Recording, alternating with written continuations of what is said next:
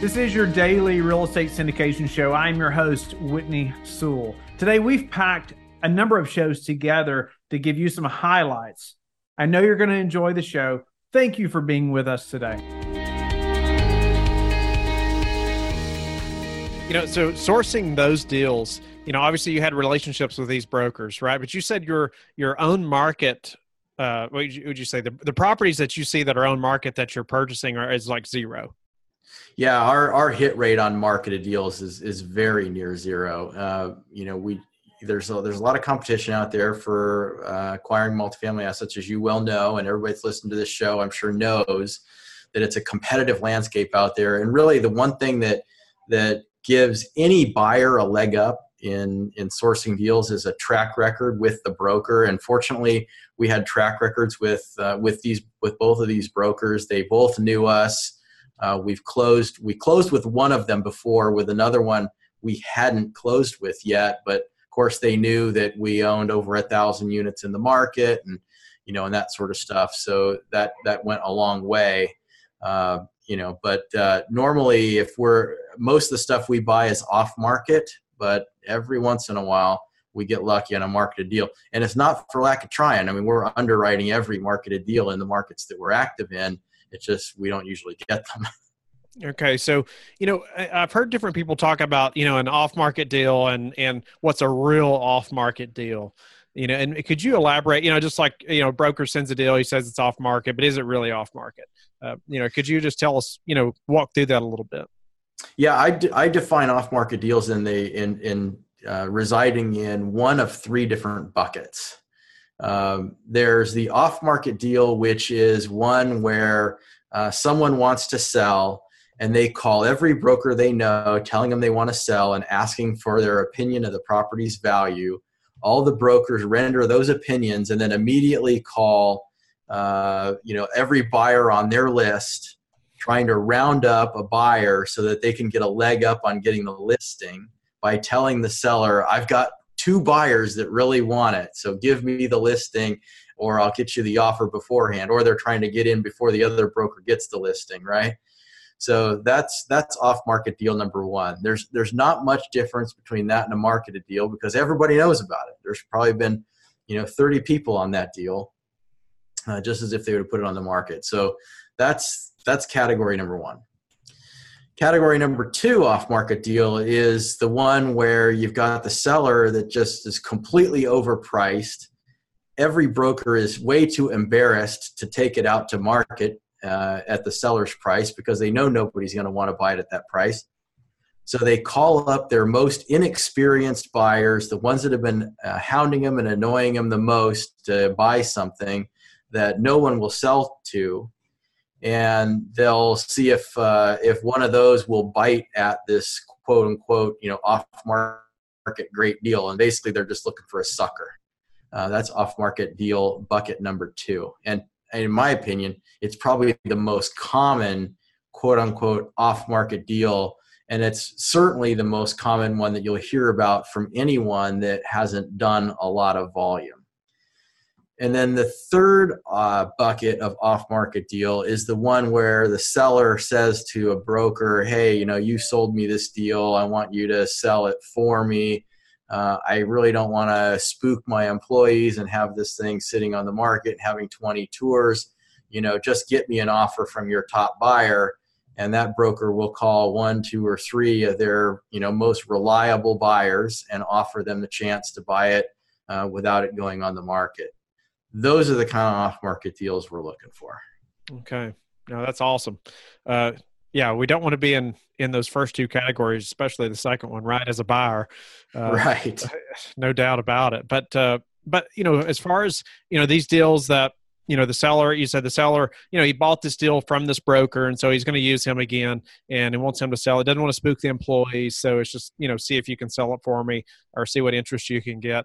Uh, you know how are you you know how does that start? You know obviously you're starting that relationship right? And could you walk us through that a little bit and how that has happened for you uh, or, or maybe even how that's changed over your career So are are you asking how does that broker get that phone call or how does that how do you as a buyer get that phone call from the broker? That's right. You as the buyer. Yeah, you yeah. as the buyer getting that phone call from the broker. What what gets you to that point? Closing deals. That's the only thing that gets you there. You, that that broker is not going to call you. And I repeat, that broker is not going to call you with that category 3 off market deal unless they've sold you something before. Because what this seller is asking the broker to do, think about this for a minute from the other side of the table. What that what that seller is asking the broker to do is bring me an offer from a reliable buyer, someone that you can vouch for that's going to get this deal done and is going to close and not give me a lot of hassle. Well, the only way that broker is going to put that relationship with that buyer or that seller at risk on their word of who a good buyer is for that deal is if they know that buyer really well and have closed deals with them before and they know how they act in a transaction. They know their closers. They know they don't screw around. They know they don't retrade and nitpick over stupid little repair items. Uh, if if you've if you've been able to close with a broker and show them all those things you can make it to that list. Another piece of it is you know what do you own in the market? You know if it's your first or second deal in the market and they have a client that owns 2000 units in the market it's more likely they're going to call the guy with 2000 units than the guy that has you know one property or, or perhaps no properties so close you know everybody always asks how do you get deals? You get deals by closing deals and now you have this ridiculous chicken and the egg scenario about how do you get deals to close deals or how do you, you close you know where i'm going. deals if you don't have deals? I know i, I know I, i've lived it. I know exactly where you're going so, so what do we do then? What's your suggestion? well, uh, it's it's tricky, and you know, it, it takes a lot of time. Here's a great example. Uh, you know, we uh, uh, I wanted to expand into a new market, and this was uh, a few years ago, and and I had closed a bunch of stuff in another market, and you know, I wanted to get into this new market, and you know, I was calling on deals that were on the market, and I mean, you know, brokers wouldn't give me the time of day, and it's like, you know, look, I own over a thousand units, and it's like I still couldn't get them to return my phone calls.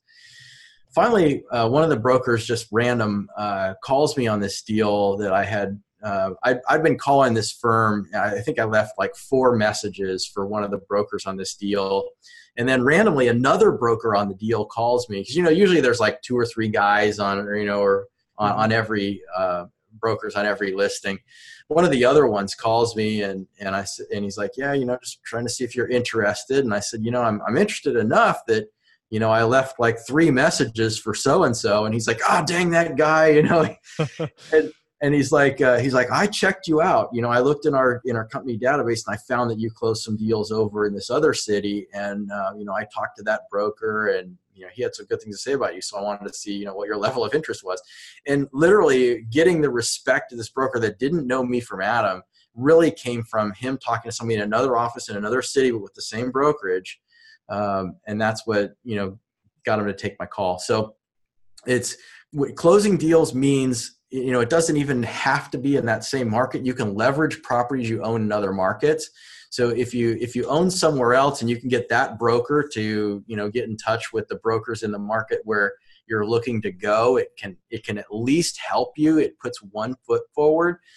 But man, I mean, even if it means buying a property you, you otherwise wouldn't buy, like for example, you know, I wanted to get into Dallas and it was really tough. And this was, you know, I don't know, 10 or 12, 15 years ago.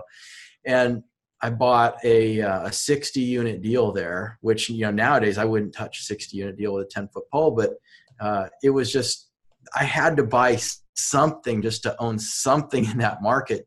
Otherwise, I would never have gotten anywhere. So, uh, you know, if it means going and buying a duplex and saying like, "Hey, I own a duplex in this market. I'm looking to, you know, get to bigger properties." You know, at least you own something, and, and you're not just some guy from halfway across the country uh, that, that's never even been there, doesn't own anything there. So it's it's baby steps, and it's difficult, and it takes time, and it takes work, and it's not just oh you know hey I'll buy you a cup of coffee kind of thing. It doesn't work that way. Interesting. That's what I hear though too. It's like you know take them out to coffee, you know, uh, get to know them, but you got to close deals, right? You got to Yeah, see you that you're close- you're you're serious anyway. I, I Yeah. guess there's too many tire kickers, right? That they that they don't they don't know if you're serious, like you say. Way too. I mean, brokers aren't thirsty. They don't need a cup of coffee. They they want to they want to close deals. You know, it's like that's what they want to do, and that's the only way you're going to get their attention. Uh, you know, is to is to show them how you act in a transaction, which is difficult, as we just you know talked about, because there is a chicken and the egg scenario, and it's um, it's not easy. If it was easy, everybody would be doing it, right? That's right. That's right. And so, what about um, you know, are all deals that you're doing through a broker, or are you also finding directly from a seller, or are there other ways? man ninety nine percent come through brokers. Uh, yeah, ninety nine percent. You know, you you've. Um, geez, it, it might be one thing to find an unsophisticated single family landlord that wants to sell their house and responds to your yellow letter or postcard or what have you. Uh, you know, you can send out 10,000 of those letters and get one or two guys to respond to you. But when you're looking at 100, 200, 300, 500 unit apartment complexes, these owners are sophisticated. They've Right. been through the drill. It's a good chance they've been through all the trials and tribulations that you're going through to become a buyer to begin with. And you know they're not just going to respond to your yellow letter or postcard. What they do is they talk to brokers because they're buyers, they're sellers, they uh, you know they get calls from brokers all the time going oh hey what are you going to do with marvin gardens? Thinking of putting it on the market anytime soon? You know and then they say something like oh you know i just refinanced it. We got a year two years left on our loan. Then we're going to put it on the market. What do you think is happening? In the background the broker's typing that into their computer you know loan due in two years. So he's going to call that guy up when he's got 10 About months left 18 on his months, yeah. loan and say you know hey you know. So the brokers know who's poised to sell uh, and they know the phone number and the email address of all the owners and they've got a great network and anybody else doesn't have that. Nice. How many brokers at one time are you communicating with, or you know, staying top of mind with, or or everyone. Every Every- one of them every broker in every market we we will be talking to them on a regular basis. And usually it's because we're talking about deals. I mean you know look we're in uh, you know we're in uh, georgia florida carolinas arizona. You know there's deals coming out of there all the time right by these brokerage shops. We're dealing with brokers that are you know there's any given market is going to have you know a core group of, of brokers that sell 90% of the product out of that market uh, they're always they always have something out there. And uh, you know they're um, they're saying uh, you know they're they, they, you know we're always just calling them up and hey what's going on with this or that? And we're talking to them all the time. You know another here's a funny story. I'll give you a good one. I called one of our brokers the other day and i said i said look i'm only reason i'm calling you is to is to make you money and of course he immediately responds with okay you have my attention right? I said we've got this property. I said you know we're going to want to sell it yeah, probably within the next year. I said but right now it's the only asset we own in that market. I said i cannot sell it and exit my physical presence in this market. I said so if you want to sell this deal for me you have to bring me two off market deals that i can buy and then you can sell this and you'll make three commissions two days later he calls me up and he goes i've got two off market deals for you Wow, I love that. so that's that's how it works Wow. So are these are these two that you're going to be able to pursue? You think, or or you are pursuing? we are pursuing them and we will be putting offers on them whether or not we get them i don't know we'll Right. see but uh, uh, it's looking it's it's promising it's Wow. I love that take on it. I, the only reason I'm calling you is to make you money and to sell this property. You need to bring me another one. Uh, yeah. So he's he's thinking dollar signs, right? they could- yeah i mean these uh, these two deals if we get them it's uh it's over a hundred million dollars so that's a big commission Yeah. Yeah, plus selling. Yeah, awesome. So you know, uh, so you're you're connecting with as many as possible. Uh, tell me, like that routine. Is it like a, a weekly thing? Is it every other week? Is this just something you keep in your CRM? So you know, hey, we need to call John in Georgia. You know, we hadn't talked to him in two weeks. Or how do you track that? no we don't we don't track it and and we aren't calling them just to say hello You know, Right. we're calling them because we're talking about a deal. Uh, we're going to call them on one of their listings. We're going to call and see how the offers are going. We're going to call and uh, you know find out what the call for offer date is. You know, there's probably two or three different variety of touch points. Um, you know, during a listing cycle, and brokers always have something that's out. So there's always a deal to talk about. We're going to call and get more information. We're going to talk about the rental comps. Uh, we're going to schedule a tour. We're going to see them in person when we go out there and tour. We might spend the whole day with them. Uh, geez, I think what was it week before last? My uh, my chief investment officer looked at like I think is twelve subject properties uh, in two two or three states. Uh, you know, with uh, probably six different brokers. You know, spending a half a day to a full day with each of them. So uh, it's just constant touch points. Wow. And are you doing anything extra or out of the ordinary for, for brokers, like specific brokers or personally for them or I mean, whatever it may be? You know, like buying them baseball game tickets and stuff like go. that. And no, uh, we, we probably should, but we don't. Instead, what we do is we, you know, we buy real estate, which gets them commissions, and we don't give them a bunch of hassle when we're in the escrow process. You know, I, I tell brokers, this is what I do special for brokers. I say, look, when I write you this offer and you call, you're going to call me and tell me the offer is accepted. The next time you hear from me is going to be when I say we're closing tomorrow. So in between those two times, I'm not going to be hounding you for all kinds of stupid stuff. You know, if the if the lender needs something, sure, I'm going to have to ask for it and get it. But we're going to have all of our stuff lined up. We're we're not going to be you know pain in the ass. We're just going to get this deal done and leave you alone.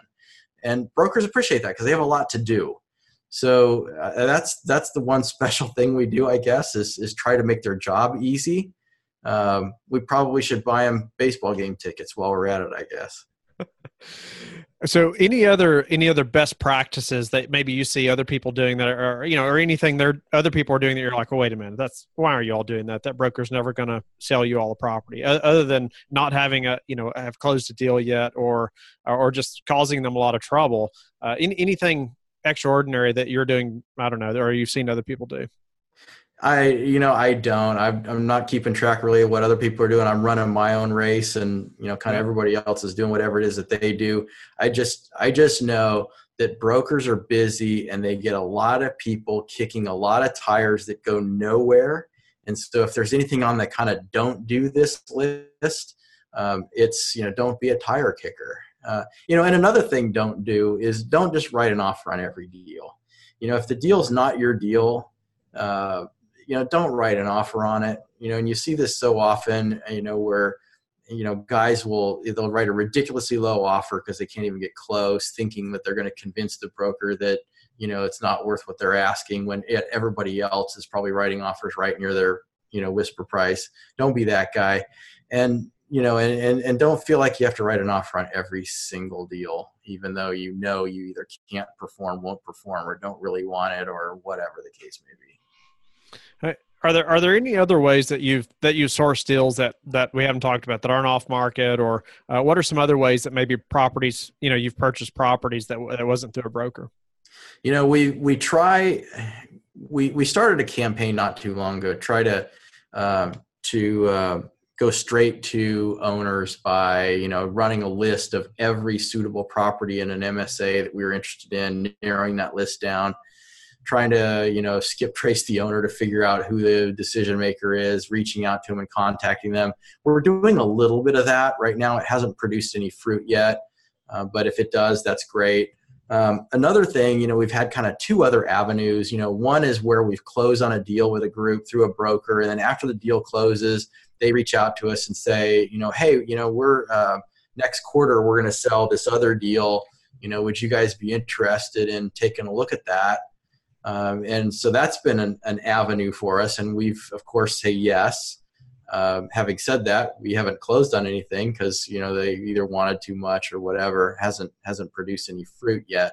But that's a great way to go if if um, if you connect on one. And then another way is is we know some institutional sellers and uh, some larger groups, and you know even some of my guys have worked for larger institutional owners. And so we also, you know, reach out to guys we know that own 10 or 20, 30,000 units and we'll, you know, talk to them about what, you know, they're always selling something, you know, so what, what are your dispositions for next quarter? You know, and can we get an advanced look at them? And, you know, we've had some success in, in, um, in getting that as well. We, again, we haven't closed anything through that channel yet, but I think it's just a matter of time. Okay, so so you're finding p- owners or that have ten thousand units or more, and then you're just connecting with them and asking about their dispositions for next quarter, trying to really build that relationship with them. I guess so they know you're also a serious buyer, just like the broker. Well, not quite. You know, we we're only doing that with groups that we actually have a relationship with. Okay. You know, there's you know, there's there might be a guy there that we know through some other means, or you know, because you know, a couple, a couple of my guys, I mean, they work for large institutional groups. And so, you know, of course, you know, it's a small world and people know each other. And, right. you know, maybe they, you know, there was what I remember one we looked at and you go, my, uh, my CFO goes, I trained this guy when he was, you know, so I mean, it's that kind of a relationship, you know, where you know they've known each other for 20 years, and he can call them up and say, you know, hey man, what are you guys, you know, what are you guys disposing of next quarter, and and they'll tell them, you know, nobody can just no unknown guy can just call up an institutional seller and go, "Oh, I'm just calling for your disposition list." Nobody's going to respond to that. But you know, if you know someone, you might get it.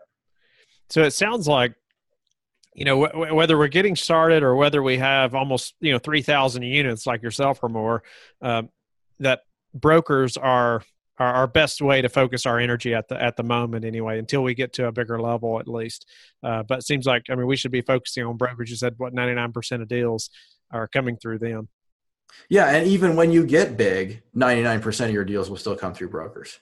Uh, one way or another. I mean it doesn't mean they're going to be listed and marketed but they're still going to come through brokers. You know brokers are matchmakers you know and um, you know whether you're you know if, if you're out if you're single and mingling and you know and you go to the bar you hope you have a wingman or something that helps make some introductions if that's what you need. I mean it, the whole world kind of works that way no matter what. You know you go to a, want to buy a car there's a car salesman. I mean you know there's, there's always something someone that's in the in the middle of the transaction and and that's how that's how business is done. It's no different here is there are, are there any ways that stand out that, that you've improved this process uh, either recently recently or maybe ways you know after you you were like years in that okay you know some a light bulb went off that okay this this worked a lot better if we do it this way? The light bulb for me was recognizing and being real with the fact of how important closing deals is. Because uh, when i hadn't closed any deals of course i want to think or i want to convince myself that that's irrelevant. And I can demonstrate to brokers that I'm a reliable purchaser and that I've got all these investors or these resources or whatever. Um, and none of that means anything uh, because this is an entirely relationship driven business. Uh, it's funny, I remember uh, when we were really early on in this, um, a partner of mine was uh, uh, career single family guy, you know, home builder, always done single family. And, you know, in single family space, you know, everything's done on MLS, right? You list a house in the MLS, buyer comes along, sees the, you know, their broker, whatever, sees the MLS listing, you submit an offer. If you're the best offer, it gets accepted. The only thing that matters is the quality of your offer. Um, but the multifamily world is so different. I remember one time he came to me and he goes, why is there no MLS for multifamily? How are we supposed to find all these deals if there's no MLS for us to go to to know what's for sale? And I didn't have a great answer. You know, I was just like, well, I don't know. It's uh, how stuff is done. It's bigger, you know, large multifamily. Maybe it's a smaller world. I don't really know. But now I, you know, after doing this for 30 years, I know what the answer is. The, the answer is that this is 100% relationship business that's why stuff isn't on an MLS because brokers don't want to just sell to anybody that submits an offer. They want to submit to someone they know and rely can rely upon and isn't going to be a pain. And the only way that they get that is with a relationship of some form. So I really underestimated the importance of relationships early on and wanted to refuse to accept it. Uh, so what have I refined? I've refined that that's not true.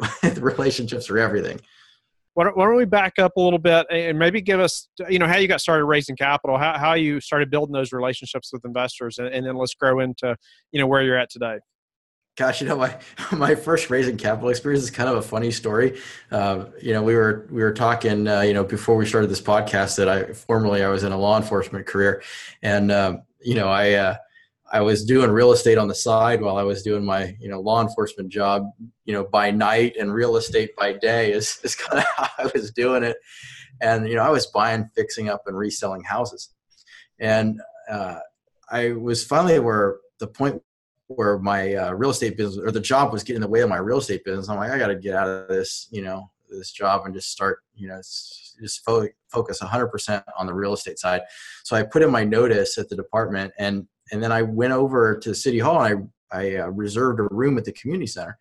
And so I went back, back to the station. I tell all the guys that I worked with, I said, guys, I just put in my two weeks notice, but I'm doing this real estate thing, as you all know, and I, I, just I just reserved the room at the community center. Everybody come down. I'm going to tell you what I'm doing in real estate. So everybody comes down to the room, fills that room up. I mean, it was packed with people. And I gave this little show, a little dog and pony show about what I was doing with real estate and you know houses and all that kind of stuff. And I said, look, if any of you guys will invest with me, I'll split the profits with you. And so I said, I'm, I'm going to raise $500,000. I'll take investments as small as five grand and, you know, and I'll, I'll split, you know, the 50, 50 uh, you know, to the to the group. And you know, after it was like a two hour meeting, I walked out of that room. I had 28 investors that amongst them invested 500 grand, but I, now I had 28 investors all packing heat. Every one of them's got guns. They all know how to use it. They all know how to off me if they if they want to and get away with it. So I'm like, crap, you know, now not only do I have to perform, but if I lose any of these guys' money, I'm a dead man. that was my first experience raising capital. How's You're that? have a lot of trouble if you mess up. that's, uh, that's some pressure, man. wow, wow, and you know, I was thinking about that. I mean, obviously, you had a plan. I mean, you you, you were already in the business. You're already doing some deals. You had a game plan. Uh, but you know, one thing it seems though, like you, you already had a previous relationship with all these guys, right? They already knew you, they already trusted you. you had been, you know, with law enforcement for nu- numerous years working with these guys. Uh, you know, so you know, it just seems like that was a big help there, right? I mean, they they knew you and trusted you.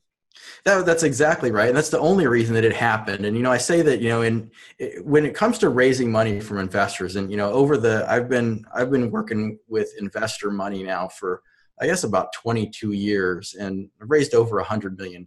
So I've come to learn a few things in the course of having done all that. And one of the things that I've learned is there's a, there's three trust curves that you have to uh, you have to get each investor to climb each of those three trust curves. The first trust curve you have to get them to climb is they have to trust you. And this is kind of a common mistake with people who are out trying to raise money is they want to say like, "Hey everybody, I've got this deal." Right? And they want to focus on the deal, but nobody cares about the deal. What matters is whether or not they trust you. Now, here I am, you know, I've worked with these guys, I was there 14 years, right? I mean, I was there for a long time. And not only that, it was a law enforcement job where they know I've passed a psych test, a background, and, you know, polygraph and you know every other kind of examination into my character. So you know between those two things the tr- that trust curve was already met uh, when everybody walked in that room. Uh, you know we can get onto the other two trust curves in a minute but but what you're saying is exactly 100% true.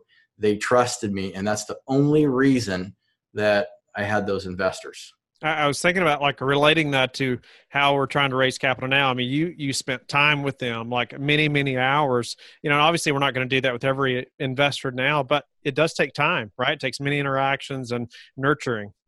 It does. It takes time. It takes it takes the uh, you know you have to have an ability to put your character on display, and you know one of the ways that uh, that that's been really helpful for me is is my former career in law enforcement because you know people trust by most people trust police right? And in uh, you know knowing what you have to go through to even get into that business they you know people understand that that's a it's a high level of trust. I mean your trust to you know they give you a, a car and a gun and tell you to go drive around lights and sirens around the city you know you know everybody has to trust you in order to do those things and so uh, trusting you with some dollars is a little bit easier, uh, you know, when they see that background. Now, of course, not everybody that's going to raise money is going to have that advantage. So, whatever advantage it is that that you have, you know, you've got to play to that advantage for your circumstance.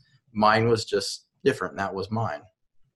that's that's interesting. You have to play to your advantage, and and I've heard you know different people talk about like you know are you uh, at high level in corporate America? Well, you obviously have lots of relationships there that you can start letting people know you're in real estate and what you're doing, right? Just to start piquing their curiosity. And but hopefully it's people that you've that have trust you because of all this time you spent with them. Yeah, and you know, raising capital always starts with your inner circle. Um, you know, it's like people always go like, "Oh, where can I go to meet investors? You know, should I go to the Rotary Club or you know what, you know, whatever? You know, where do I go to meet investors?" And the you don't go anywhere to meet investors what you do when you have a you know you want to fund a deal is you have to go to people you already know uh, you know you're not going to meet someone for the first time and automatically uh, get them over you know the three trust curves that we're going to talk about on the show and have them sign a subscription agreement uh, it's it's going to take uh, a, a bit of time and so starting with your inner circle which means friends and family. You know, it, let's say you're going to start up a company, you know, you invented a, some software product or whatever, and you're going to start up a company.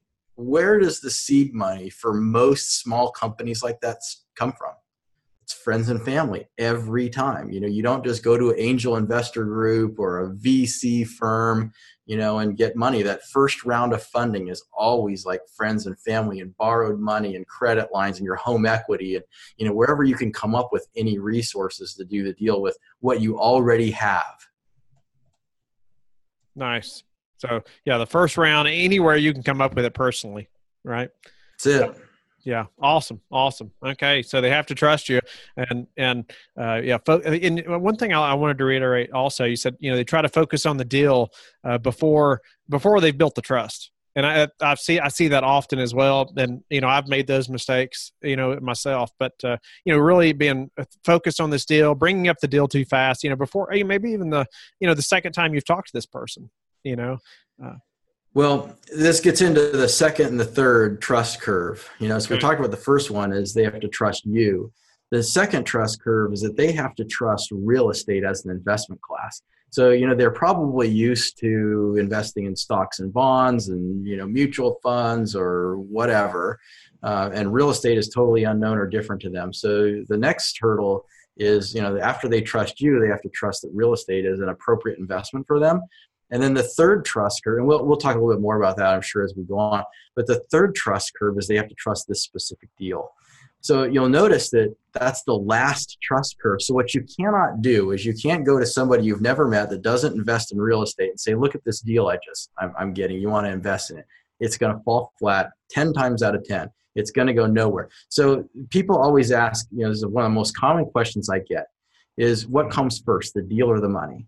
Uh, you know, and most people think you get a deal and the money will come, or if you get the deal's good enough, you'll find the money. How many times have you ever heard that, right? Lots.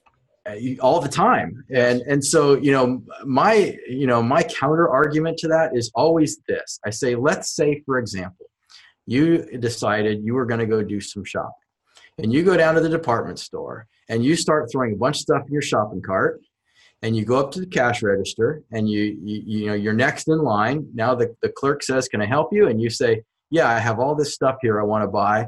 Uh, can you hang on to it for me for a while while i go out and try to figure out where the money is to go pay for all this? And then you leave the store. You just completely wasted your time. If if i'm going to go to the store i want to know what is the credit limit on my credit card. And i'm going to make sure that all the stuff i throw in that shopping cart is going to be within the limit of my credit limit on my credit card. So to say that I'm going to go out and go find a hundred unit property that costs $10 million and I don't have no money of my own, I'm going to go out and go find the money with this great deal I got, uh, you're fooling yourself. I like that analogy. No, I agree. I agree. It's always just like yourself; those relationships that you had long before you you needed the needed the equity or needed that those investors. You had the relationships. You did, and and since the the deal itself is the last of the three trust curves, you've got to get over one and two before you go to number three. You don't start at number three; these have to be done in order. So you know the first mistake people make is they want to go to people they don't know and ask them for investments. That's mistake number one. The second mistake people make is they say, all right, let's say I'm going to go to people I know and I'm going to have to educate them and convince them on why real estate is right for them. Well, that's fine, but just recognize that that's one of the hardest jobs there is out there. And if you think that, you know, you're just tired of your 9 to 5 and you want to quit your job and invest in real estate because your job's too hard, just wait till you get to your new job of investing in real estate and find out how hard your job is when you're trying to convince people that know nothing about real estate that real estate is a good investment for them. Wow. So I, I, guess give us a little guidance there and how how to do that properly, or maybe what's worked best for you. How, how have you educated people, or how, you know how did you you you spent that two hours in that room with those officers? You know what was that talk like compared to maybe you know what you're doing now to educate investors? Yeah, you know back then, uh, of course, I didn't know a lot of people. The only people I knew were the people I worked with. You know, cops aren't really all that well known for socializing a lot, so you know it's like you kind of you know you know your core group of folks and, and that's who i went to and to get my first round of funding but eventually you know i had to expand that uh, quite a bit. So you know now i got a bunch of people i already know and i got to convince them real estate is good. So you know what i did is i showed them you know stuff about you know what the median home price had done because again we were doing single family at the time. We weren't multifamily yet by that by that stage um, you know, where home prices were going, show them before and after pictures of some of the houses I did, show them how much money you made on some of these houses and how long it took, uh, you know, all that kind of stuff. And, and that kind of got to people's emotions where they thought, you know, wow, this looks really interesting. I want a piece of that. Uh, and that's how I got over that. Uh, you know, there's some guys in the multifamily space, you know, I'm sure you've had them on your show that are really good at sitting across from people and showing them charts and graphs and stats and figures and all that kind of stuff to convince them why real estate is good. And, and they'll do things like they'll go to uh, self directed IRA custodians, for example, and they'll do a webinar or an in person presentation you know on real estate and teach people about real estate and by and large it's um, it's it's a hard gig. I mean, it's a lot of education. What I've learned works the best for me is to stop doing all of that. And instead of educating people on why real estate is good, I would much I get much more success by just educating people on why the deal is good and those people already believe in real estate. So now I've I've gotten to the stage in my career now where I've positioned myself where people who are interested in investing in real estate, especially passively through a passive investment, reach out to me because they either heard about me or know what we're doing and and recognize okay this guy's a real estate expert. I want to invest with them. I'm already convinced i want to invest in real estate. I'm already convinced that i trust this person because they're the right one for the job. I already trust you know that real estate is a good investment for me. All i have left is that third and final trust curve uh, of getting them to like the deal. Now, not to say that doesn't mean that we don't have to put out plenty of uh, stuff and be on podcasts and speak at conferences and do presentations at, at corporations and that sort of stuff to have our presence known, build that trust, and kind of spread that real estate knowledge. But that's the the the, the last step is that deal step, and that's that's really what we're focused the most so, on. So you're saying this has kind of uh, evolved a little bit now, I, I, guess, for yourself, because now when people are coming to you, they are already interested in real estate, and so uh, so now you're they're, they're, they and they already trust you as well because of your track record, I'm sure. Uh, for the most part, so you're going to get to know them a little bit, but they're already interested in real estate. They probably already, maybe have already invested in real estate in some way, and and now it's like you said, you can almost really quickly get to this third step. Yeah, that's exactly what it is. So so now it truly is find the deal and the money will come. So now what I can do is when we find a, a property that we want to acquire, let's say we got to raise $10 million, I don't have to go, well, let me go see if I can find the $10 million before I put an offer on this deal. We just we just uh, put in the offer, we buy the deal, you know, or get the deal under contract, then we go out and raise the money. All we're doing is the third step. We're only convincing our list of folks that we already know wants to invest with us and we already know wants to invest in real estate. We're just going we're just going to show them the merits of this deal, and of course, if it fits for their goals, they'll invest. If it's not a fit for them, they don't invest, and that's fine. Everybody has different goals, but we're really focused on that one last step. The mistake that a lot of people make is when you're new in this business, what they're trying to do is short circuit number one and number two and go straight to number three because that's what they see us doing but you, it doesn't work because number one and number two take a lot of time pre-deal to build up enough of an audience that trust you and want to invest in real estate before you can go straight to step three. So you have to focus your efforts on step one and two until you get to the level where like where we got you know and now our track record speaks for itself. Our background is is very obvious to people and you know that gets us past number one. And and people are they're they listen to your show or you know somebody else's show or they're on BiggerPockets or whatever and they already know they like real estate. And all i have to do is that one last step. Nice. Okay. So so let's move into that. You know uh, have them trust the specific deal. You know how, how do you do that? How do you present that to them or what, what does that process look like? The process is is giving them all the information. You want to give the investor everything. You want them to know everything about that that deal that that you know about that deal. And so for us, that means you know we're going to show them uh, our entire financial underwriting. You know, we're going to show them a side by side comparison of the property's trailing uh, income performance next to our projected income performance. We're going to explain why we're projecting what we're projecting. We're going to show them rent comps uh, to validate the uh, the post renovated you know market rents that we're going to be asking on the units. Uh, of the, you know, we're syndicating multifamily apartments is what we do. So we're going to show them the rents that we're projecting to achieve on those units. Uh, we're going to show them uh, the financing structure and the cash flow statement and a waterfall of how the money is divided, along with a sensitivity analysis that's going to give them somewhere between 200 and 300 different combinations of scenarios of you know income above target or below target cap rates above target and below target occupancy above target and below target and what does that do to the return so that people can kind of see the landscape of you know what what is it take to make this deal go bad and, and how good could it get? Uh, and they can see all of those things. And we share our whole due diligence package with them as they can see the rent rolls and financial statements and contracts and all of that stuff. Complete transparency and visibility so they can get comfortable that this deal meets their goals and objectives. So all we're doing is delivering information. Nice so, so I know you want that information to be delivered as as professional as possible and laid out in a way they can understand it. You know, so how do you do? Is that you know, are you, are you reaching out through email first, or are you phone calling first? Or, you know, what, what does that process look like? Is it an email then a phone call, or do you include a video? How do you do that? Yeah, you know, we've done a variety of different things. Um, and it, it also depends on the deal a little bit and, and the response to the deal. So generally speaking, uh, our our um, our entire flow basically looks like this. Somehow some way someone will find out about us. Whether they see me on a podcast they saw me on BiggerPockets at a conference speaking at a conference just heard about us internet search whatever. They they come to us and find us and get into our ecosystem.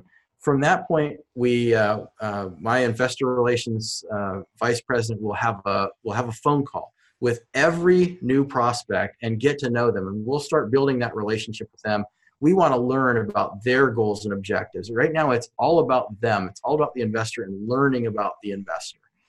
So that's kind of step one. Once we've gotten through all of that and they're in our uh, our database, we've had a you know, we've had a conversation or a series of conversations with them.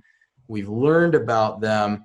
Uh, next thing that happens is when we have an offering, they'll receive an email that will say i want to back up just a little bit. What yeah. are you know what are you like you know, you're talking to that investor what is it you want to know about them? What what are you asking them? What are some like main things that are that you definitely want to ask them? Well we want to ask them what their uh, investment goals are what their objectives are. Um, we want to know you know how old they are if they're married and have kids. Uh, you know we want you know what's their investment experience? Uh, you know what you know what's their experience specifically in real estate have they invested in other passive syndications before? And some of these questions may seem kind of odd, but what we're really looking for is, you know, if you're 90, uh, you know, the investments that are, you know, appropriate for you might be different than if you're 35. And so, you know, we want to try to get a feel for, you know, where where in life is this investor so that we can show them investments that are going to be uh, the best fit for them and we want to know about their risk tolerance uh, you know so you don't want to show you know a deep value add deal that's going to have no cash flow in the first year to a retired person that is depending upon their cash flow from their investments for their living expenses. Uh, you know it's just what we're trying to learn is you know what are their needs? You know are they growth oriented or cash flow oriented all of that kind of stuff because we have a variety of different investments and we want to make sure they get the right fit. Nice. Okay. Okay. So now you got a deal. Now we got a deal. We send out the email uh, saying, you know, we have an offering. If you're interested in, you know, here's a brief synopsis of the offering, which is usually just a paragraph. Um, and and generally we'll have a button they can click on that will send them into a personalized data room where inside the data room they can see pictures of the um, of the uh, property. They can see documents related to it such as a slide deck that has all of that information i just outlined to you along with some more stuff um, background pictures the whole thing everything. Um, private placement memorandums subscription agreements all that stuff is in there so they can see you know all of the different materials for the offering and make an investment decision. So it starts with the email they look at the stuff, they decide, you know, whether or not they want to invest. If they do want to invest, you know, when the, when everything's ready, they can subscribe right online through our uh, our our portal through our website, and and invest in it. It's pretty simple. Nice. Okay, so so uh, right away you're you're putting this simple email out, short, paragraph just about the deal. If they're interested you have a button and then they can they can go into this uh, the data room and and then you're going to have everything there for them to see. Whatever you want to see all the information's here right? And so then I, I would imagine there's going to be numerous that are going to have questions. I, i'm sure I, mean, I know. I mean, like me, there's numerous that will, or I can relate that will just say, "Yeah, I want to invest," and and you're, and then you're thinking, "Well, did you actually read the documents?" You know, but but then again, I know there's there's many who have lots of, of valid questions, and so you know how you know they're they're calling in. You know, how are you funneling those calls, and what does that look like? Yeah, so you know, we've been doing this for a long time, and you know, through the course of that, we've learned a lot of investor questions. So what we do, what we try to do is to answer as many of those anticipated questions as possible in the offering package. Um, sometimes, of course, that gets completely missed or didn't get read or whatever the case may be, uh, or they just have additional questions. So, what we try to do first is try to answer as many questions up front as we can through the materials. Let them speak for themselves. The next thing we'll do is uh, we'll put together a frequently asked questions list and sometimes the FAQ list is based upon questions we've received from other deals, or other times it might be, you know, hey, we've got five calls on this one, and everybody wants to know this. So we'll put that in the frequently asked questions list, and that uh, list goes into the portal so they can see that as well. And then we always encourage people to reach out to us with questions. And so a lot of times they'll send an email to Bob, our senior VP of investor relations. He'll get the email uh, and he'll answer the question. Or if he doesn't have the answer, he'll come to me and say, Hey, somebody's asking about the exit cap rate projection and how we arrived at that. Um, you know, can you get me an answer? And and I'll I'll write out an answer in the email that he uh, will send to uh, the person asking the question. Uh, you know, sometimes we'll get a 10, 10 question list. You know, where we're we're answering a lot of questions, or maybe it's one or two. And sometimes we'll get ones where, you know, we'll just say, let's just get this guy on the phone and we'll answer all of his questions because some of our questions, some of our answers are going to lead to more questions and we can hit it all at once. So, you know, oftentimes we'll have a phone call with investors and spend a half an hour, even an hour on the phone with them sometimes just going through all of their questions that they may have.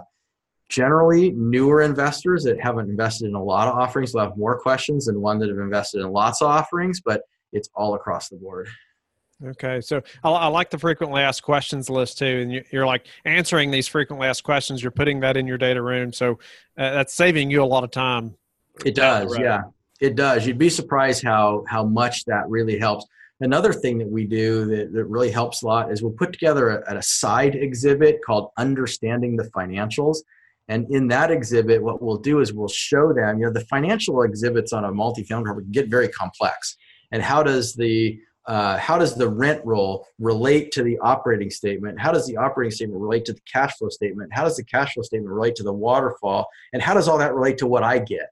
You know, so we we create this whole like almost like a flow chart to show people, you know, how to connect the dots so that they understand what all those complicated financial exhibits look like because a confused mind says no and we want people to be able to understand these complicated financials uh, and you know sometimes they're afraid to ask so they just say no uh, so we've been uh, we've found that that's a really useful tool i like that quote a confused mind says no I like that. And and sounds like I mean I haven't heard anyone lay it out in this detail. I love the the side exhibit you're talking about understanding the financials and because they are complicated and or and if you if you're not used to underwriting multifamily, especially large deals like you're doing, that's going to look like a jumbled up mess. it does. Yeah. Yeah, people get glazed over really quickly. It's like you know they see the pictures and it's exciting and they see what you're going to do and it's exciting and then they get to the financial page and it's like you know, that's it. It's just stone faced, and uh, they get bored to death. Now we have some that oh they love this stuff. They're breaking out a calculator and they're trying to follow the calculations in the spreadsheet, and then you know we'll get calls like, hey, you know, in this investor waterfall, you know, how did you arrive at this number? Because I've tried adding it up every single way, and I can't get this to equal this. You know then you explain okay well this is exactly how this works you know? So we've had it where you know sometimes you know we have to dig into the formula in you know in our templates to like lay out exactly how that number is arrived at for them because some people want to know to that level of detail. Now, others don't care. Uh, they, don't, they don't even want to see the numbers. It's like it just it caused them to go blank so you know we, we just want to educate as much as possible Thank you for being with us again today. I hope that you have learned a lot from the show. Don't forget to like and subscribe I hope you're telling your friends about the Real Estate Syndication Show and how they can also build wealth in real estate. You can also go to lifebridgecapital.com and start investing today.